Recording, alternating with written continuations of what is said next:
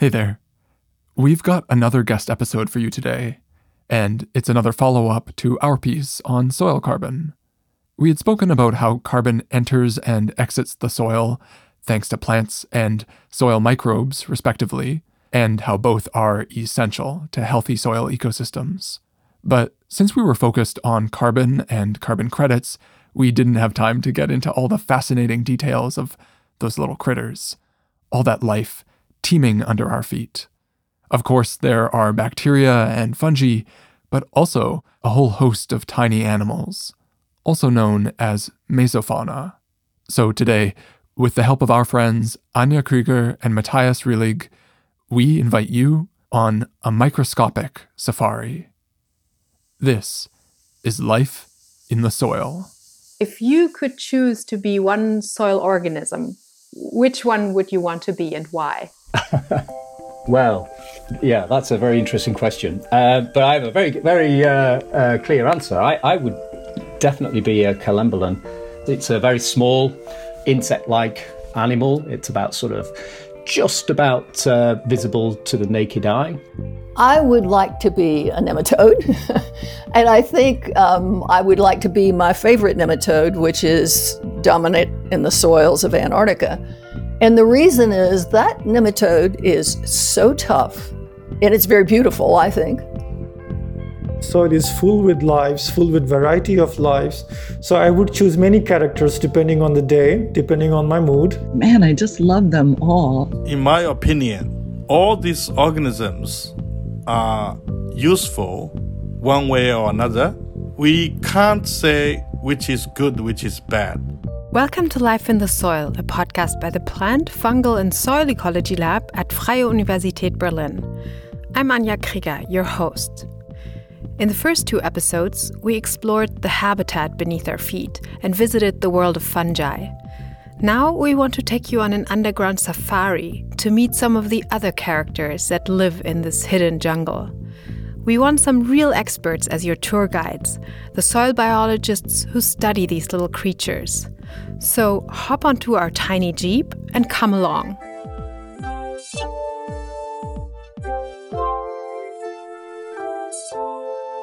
And as always, I'm joined by my co producer, soil biologist Matthias Rillig. Matthias, there's this huge and diverse community living in the soil.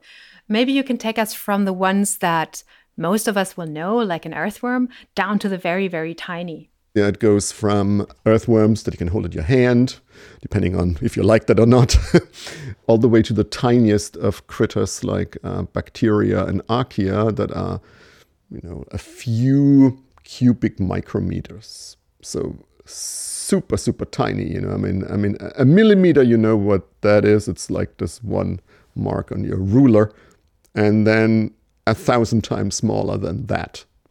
That's really what you're talking about in terms of the microbes that are the vast majority of the organisms that live down there. I mean, in one gram of soil, you can have 10 to the 8 bacteria. So that's a one with eight zeros, an unimaginable number. And fungi, we give fungi often in, in meters because they are lines. So in one gram of soil, and one gram is really not very much as much as you can hold between your two fingers. so in one gram of soil, you can have, you know, up to 40 meters or, or up to uh, sometimes even 100 meters of hyphae. It's only possible because they're so tiny. So you can fit a lot of them in even the tiniest crumb of soil. And then everything in between. You know, protists, you have um, microarthropods, so collembola and mites and nematodes, enchytraeids, all the crazy critters. I mean, it's incredibly diverse. And in the very top of the soil, you also have algae. You know, but because there is no light down there, um, they sort of uh, very quickly fade away. But um, that is a, an incredible diversity that's all in there in the soil, all interacting with each other, all forming part of the food web, which is one way to conceptualize and simplify the incredible diversity that's in the soil. I heard that it's one of the most complicated that that exists. Who eats whom in the soil and and why does that matter to us? Yeah, I think it is one of the longest food chains of um, any food web anywhere. You can imagine life in the soil being organized into this trophic level. So at the base, you have bacteria and fungi. And then already there, it separates because some organisms would prefer to eat on fungi, for example, collembola, certain nematodes. And then other organisms would prefer to eat bacteria, for example, protists, also certain nematodes, not so much microarthropods. And so you have these two what are called energy channels by some people that are basically flows of matter, of carbon through this food web, in, of course, an, as an abstraction. And in the end, so it goes to various levels, you know, nematodes, different nematodes, predatory nematodes that eat other nematodes, mites that eat other organisms. And then it goes to the top, the top level, the top predator is predatory mites. And so you can you can visualize each of these levels as a trophic level.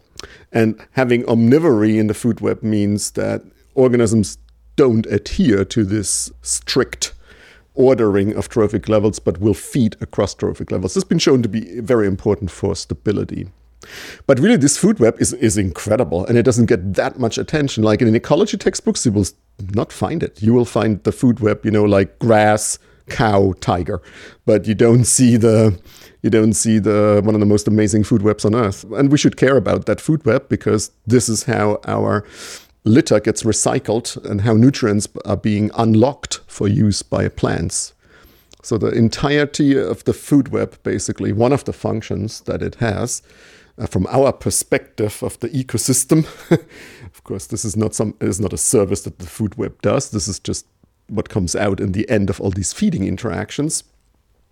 Is nutrients are being transformed from an organic form to an inorganic form. It's called mineralization. And these nutrients are then available for plants to take up. Otherwise, we would, um, you know, drown in a heap of trash everywhere because nothing gets recycled.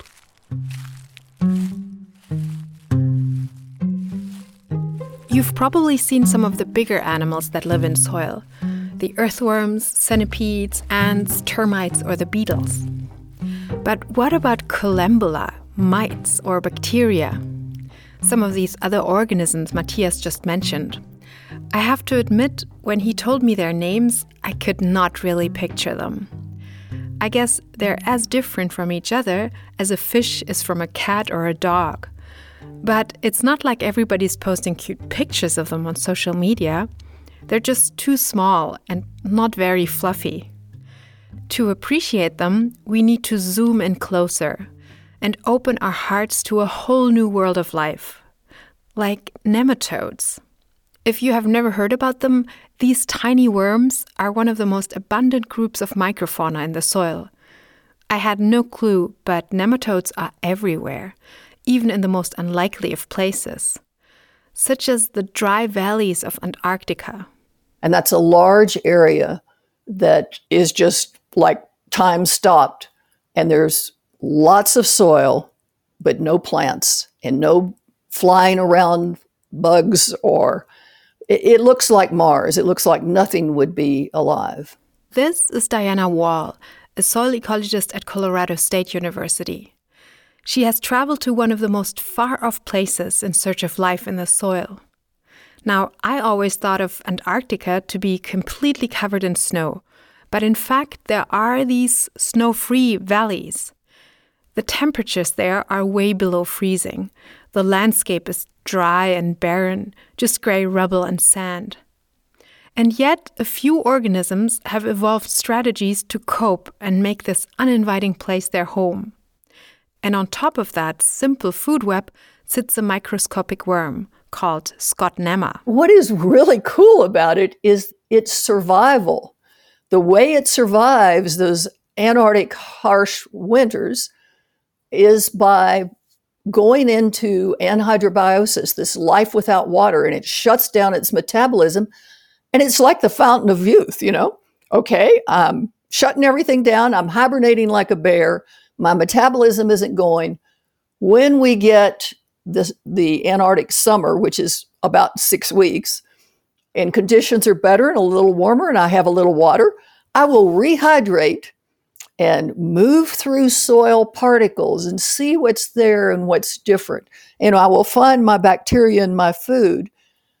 And then I'll go back to anhydrobiosis when the weather gets better. That way you live forever. This nematode has all these genes to help it turn on, turn off in case there is change in the environment. And I think that that is really remarkable. Other nematodes can do that too. Researchers were able to revive some of these tiny worms after decades of the state of suspended animation. Nematodes make up a lot of the biomass in soil and they also live in other places. Different kinds of roundworms can be found in the oceans, in rivers, in great depths, and on high mountains. Over a hundred years ago, a wise nematologist called Nathan Cobb beautifully imagined how the Earth would look like with nothing but nematodes. If all the matter in the universe, except the nematodes, were swept away, our world would still be dimly recognizable. And if, as disembodied spirits, we could then investigate it, we should find its mountains, hills, valleys, rivers, lakes, and oceans represented by a film of nematodes. The location of towns would be decipherable, since for every massing of human beings, there would be a corresponding massing of certain nematodes. Trees would still stand in ghostly rows, representing our streets and highways. The location of the various plants and animals would still be decipherable, and had we sufficient knowledge, in many cases, even their species could be determined by an examination of their erstwhile nematode parasites. To really see a nematode, you need a microscope. They're tiny tubes, basically, just as small as your eyelash. And they're transparent, so you can see all of their body parts. Scientists are able to tell them apart based on their mouthpieces, Diana told me. There'll be some that have these stylets, like a hypodermic needle, that penetrate a plant root. But then there's going to be a bunch of others that have a, a different kind of morphology and they kind of suck in bacteria. And then there are ones that have a tiny little stylet that they can feed on fungi. And there's some that have a little tooth and they're predators and they feed on other nematodes and other tardigrades. Yeah, those cute little water bears, which can also survive in pretty extreme conditions. That is, if they don't meet one of those hungry little worms in the soil. So, nematodes have many different tastes, and each has their own set of tools to satisfy its appetite. And as always in nature, it's not only about eating, it's also about being eaten. Nematodes are a favorite food of mites, for example, and even fungi sometimes hunt them. These little worms are super significant for the soil food web. But back when Diana started studying them, few people knew nematodes. And those who did often saw them as quote unquote problem worms because they were also pretty successful parasites of plants and animals. You know, my uncle, who was a farmer, knew about nematodes, but he was the only person in my family who knew why I was studying nematodes. And he also would just say, oh, they cause a lot of disease in my, you know, my crop of tomatoes or whatever. And so it was it was kind of like, you know, I was on one end of learning about the science and who they were and what they did and how they affected the metabolism of plants. And then at the other end was my uncle, who was just like, oh, kill them all. You know, they're, they're really taking care of my crops in a bad way, and then I can't sell the crop. Well, as you know, that didn't stop Diana. She was already on a mission to lobby for the little creatures in the soil. When I would go to meetings, ecology meetings, or um, you know, get with other disciplines, they would say, nematodes? Oh, there must be two talks here on nematodes. So I thought they were disrespecting nematodes, and I got very involved in, oh, well, look, the people who talk about mites, you know, microarthropods, they also find that people aren't that interested. And so it seemed like every creature in the soil was being disrespected, or it, maybe just there wasn't enough knowledge to consider it as part of global biodiversity. And that that really got me going on we need to consider all the biodiversity in soil and what it does for us.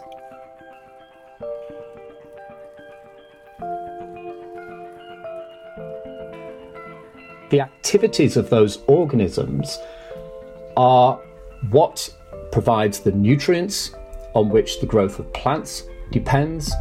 They are the activities which determine, for example, how much carbon is stored or released from the soil.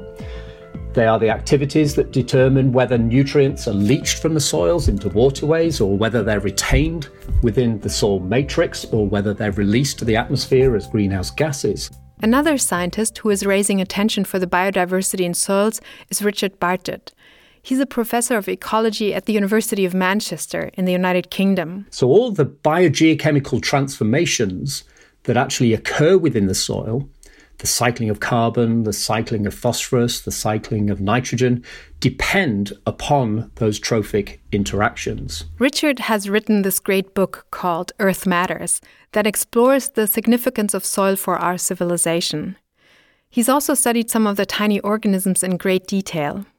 His favorite is a particular springtail, an animal that gets its name from its ability to jump. They can go so high, it would be like one of us jumping over the Eiffel Tower. We've already mentioned their scientific name, Collembola. It's a very small insect like animal. It's about sort of just about uh, visible to the naked eye.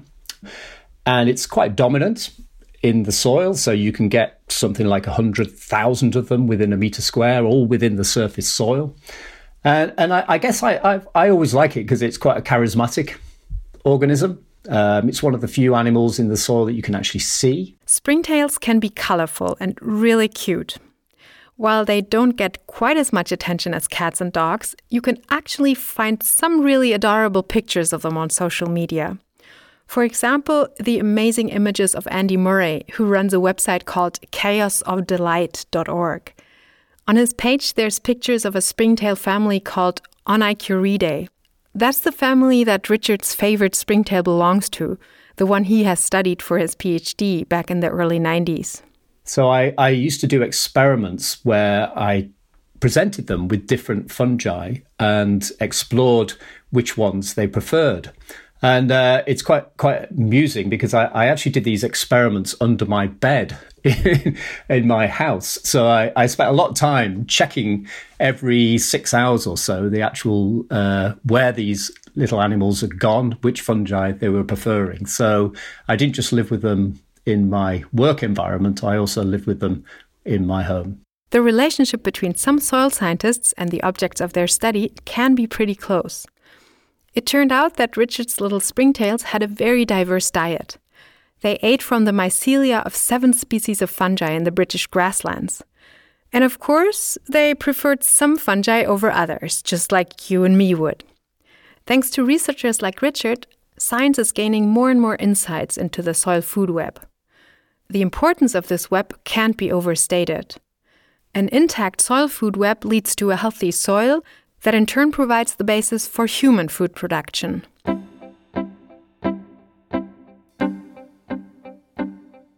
If you could be one organism in the soil, which one would you want to be and why?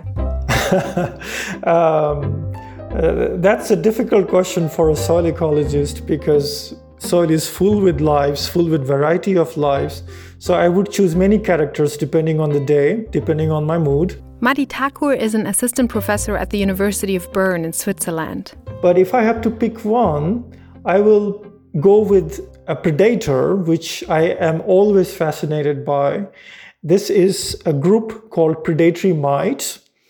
And I'm always fascinated by them because they I call them wolves of the soil, you know, because they do they do solitary hunting, they also do pack hunting, and they just fascinate me. And their ecology is incredible with the kind of uh, aggressive feeding they do in the soil, attacking almost something which is three times bigger than it. It will still attack it. So yeah, I think if you if you give me the the choice of picking one group of organism, it would be predatory mites. In our previous episode, we looked at these friendly interactions of mycorrhizal fungi with plants. But soil can also be a pretty vicious jungle. These predatory mites are like the wolves of the ecosystem.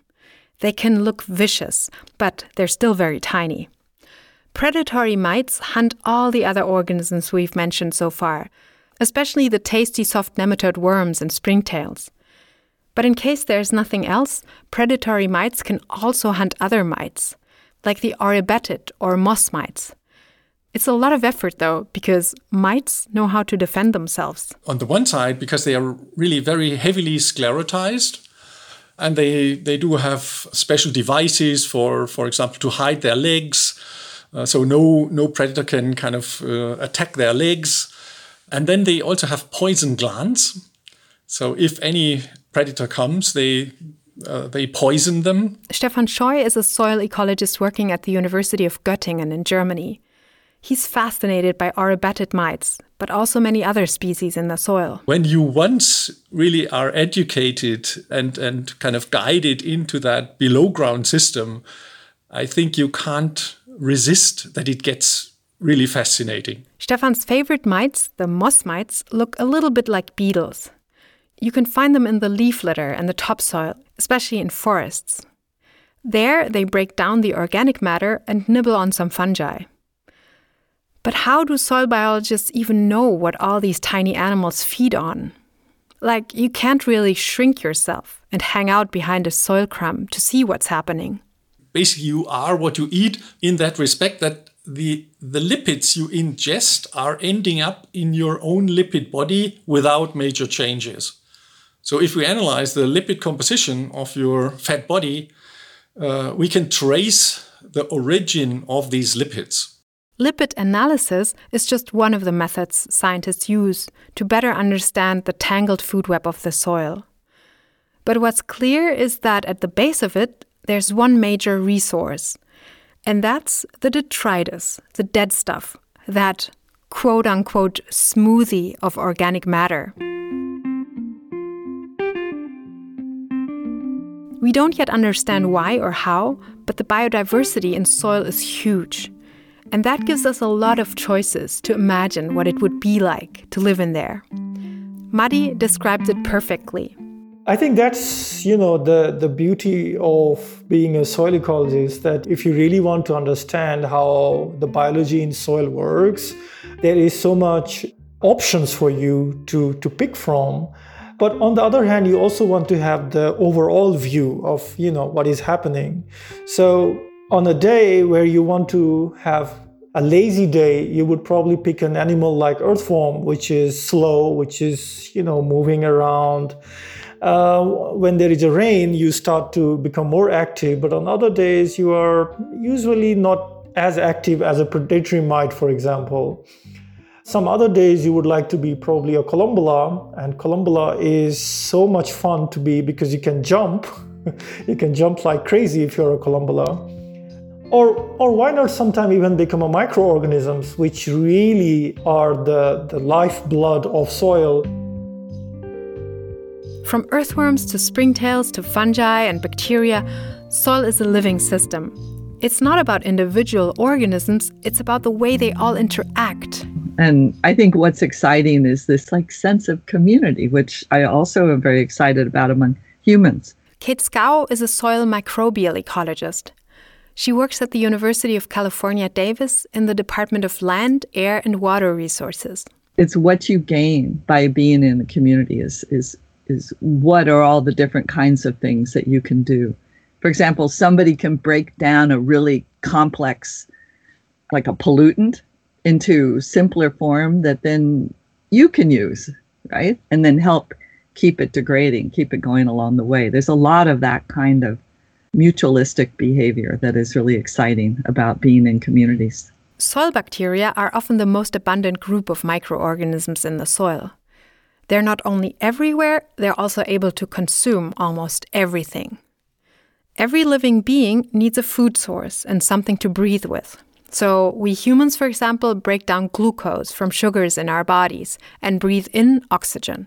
But what's incredible about bacteria is they can swap out that glucose for a whole bunch of different kinds of other compounds. So they can use metals, iron and manganese, sulfur, hydrogen, gas, organic fats and proteins, but also pollutants like oil, gasoline, or organic solvents. And then if we look at the other side, bacteria can also swap out oxygen for all kinds of other compounds. So they can breathe with like nitrate, or they can breathe with an oxidized form of iron, or they can breathe with sulfate or CO2. That gives bacteria an amazing capacity to survive in many different conditions. Like we talked about in episode 1, they can inhabit the insides of soil aggregates even if there is no oxygen. And because the conditions in soil can change rapidly from one corner to the next, there's many different niches for different kinds of bacteria to inhabit. That is immensely important for the entire system. Microbes are the eye of the needle through which carbon flows from like plant residues into stabilized soil organic matter. They are the agents. They are the ones that are involved. And so there's a lot of capacity to bring some of the CO2 in the atmosphere down into the soil by, by managing the microbes. And the bacteria play a big role in this microbial action. They process the bodies of the previous generation, returning the nutrients that these bodies had borrowed for a while back to the system. They're like our natural waste managers. It's like the microbiome in our gut helps us digest our food. Don't think about microbiomes as only the organisms, but it also encompasses their theater of activity. It's them, but it's all the things that they do. To see them in action isn't easy. Bacteria are even tinier than nematodes or fungi. You can extract some DNA and see who's in there, dead or alive. You can offer up different conditions in a petri dish and see who's reacting, but you can't really experience life as a microbe to really witness their role in the whole system. There's a movie about a trip into a human body where they shrank down really small and then roamed around the body. I mean, I would love to do that in the soil. And the thing is, I would have to be changing scale all the time. I'd have to go down to like a micron and then I'd have to blow up to 50 microns and then maybe go down to 0.2, you know, be, to look at the different processes going on. I mean, that would be my dream. And that's not even, I mean, I don't know if there's any technology that can shrink me down to to do that so i can be chased by you know say a nematode or hide in the small pore you know, next to another shivering little bacterium that's like waiting for the predator to go by, or you know, be stuck onto cation exchange. you know, assuming I'm positively charged, and I, you know, I've got to pull myself off of that soil particle to be able to keep moving, and you know, I mean, that's my that's my dream, or I'd like to make a film about it. So, the soil food web is this complicated, messy, but also finely tuned system, the circus of life, where all these different organisms live and feed. And in the process of that, they produce waste products that then can be used by other organisms and plants again. Taken all together, the action of life in the soil determines how well plants can grow and how much of the carbon dioxide they catch from the air is stored underground. A healthy soil community also provides plants with water and nutrients. And on a global scale, soil impacts the entire Earth system. Basically, all nutrient cycles we and other species depend on are born in the soil, with only a few exceptions. And they are run by the living organisms these tiny chemists of the soil. Really, all of these organisms just earn a living in their own specific way that, you know, to us fits together into what appears like a cycle, like a nutrient cycle, like the nitrogen cycle, but also the phosphorus cycle, and of course the carbon cycle. Those are all cycles, and they're driven very much by soil organisms. And of course, the soil is fed in the end with carbon via photosynthesis from the plant then takes this carbon out of the atmosphere and pumps it below ground, of course, primarily to its roots. But because of all the organisms that sit in the roots, it gets quickly translocated into the soil. And of course, roots are not tight systems. The roots are constantly leaky. They're, they're leaking carbon by their very construction into the soil. Uh, this is a, a huge amount of carbon that's input into soil. anywhere from 4 to 70% of the carbon that's fixed in photosynthesis. So huge. This is the engine that drives that, that soil. And of course, then in the end, when plants die, their litter uh, above ground and below ground. Of course, we only see the above ground litter, the leaves that fall down in the fall, but this this also happens below ground. You just don't see it.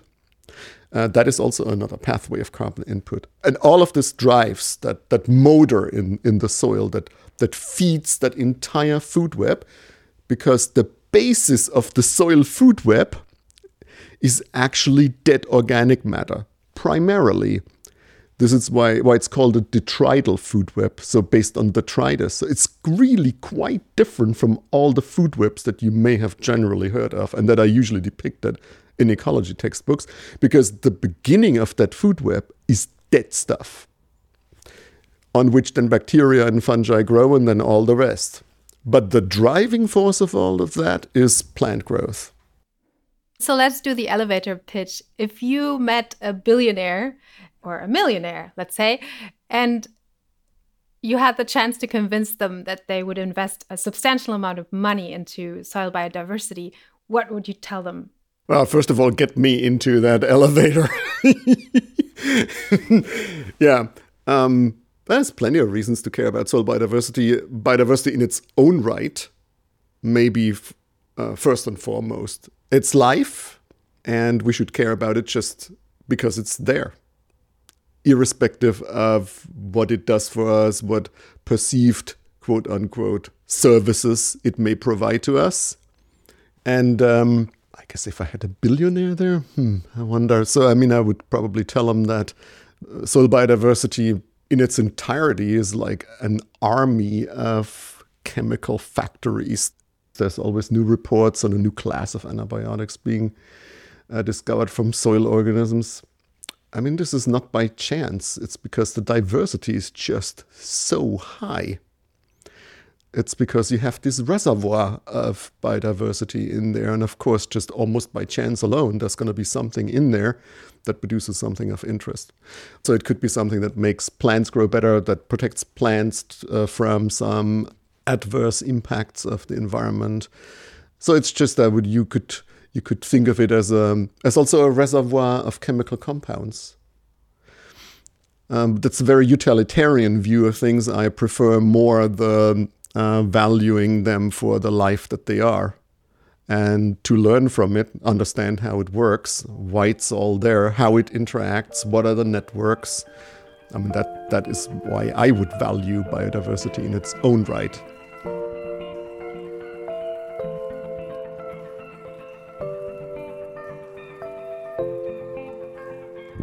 This was episode 3 of Life in the Soil with Matthias Rillig and me, Anja Krieger. Huge thanks to our guests Diana Wall, Richard Bardgett, Stefan Scheu, Madi Thakur, and Kate Scow, to the Biodiversa Network, which funds our series, and to you for listening. If you enjoy our series, leave us a five star review on iTunes and share this podcast with your friends. Diana and Richard are founding members of the Global Soil Biodiversity Initiative. They were among the 300 scientists who contributed to the United Nations report on the global state of soil biodiversity. Together with the European Commission, the GSBI has also published a beautiful global soil biodiversity atlas, which you can order or download for free. This is a Rillig Lab production. Stephanie Maas and Moises Sosa Hernandez contributed as story consultants to this episode. The theme music is by Sunfish Moonlight, additional music and sound by Blue Dot Sessions and Sasha Spachal, and cover art by Maren von Stockhausen. The quote on nematodes was read by Kevin Caners, host of The Elephant, my favorite climate podcast. In the next episode, we're taking a deeper look into how soil scientists are exploring the underground. So stay tuned and see you soon. Find the rest of Life in the Soil wherever you get your podcasts.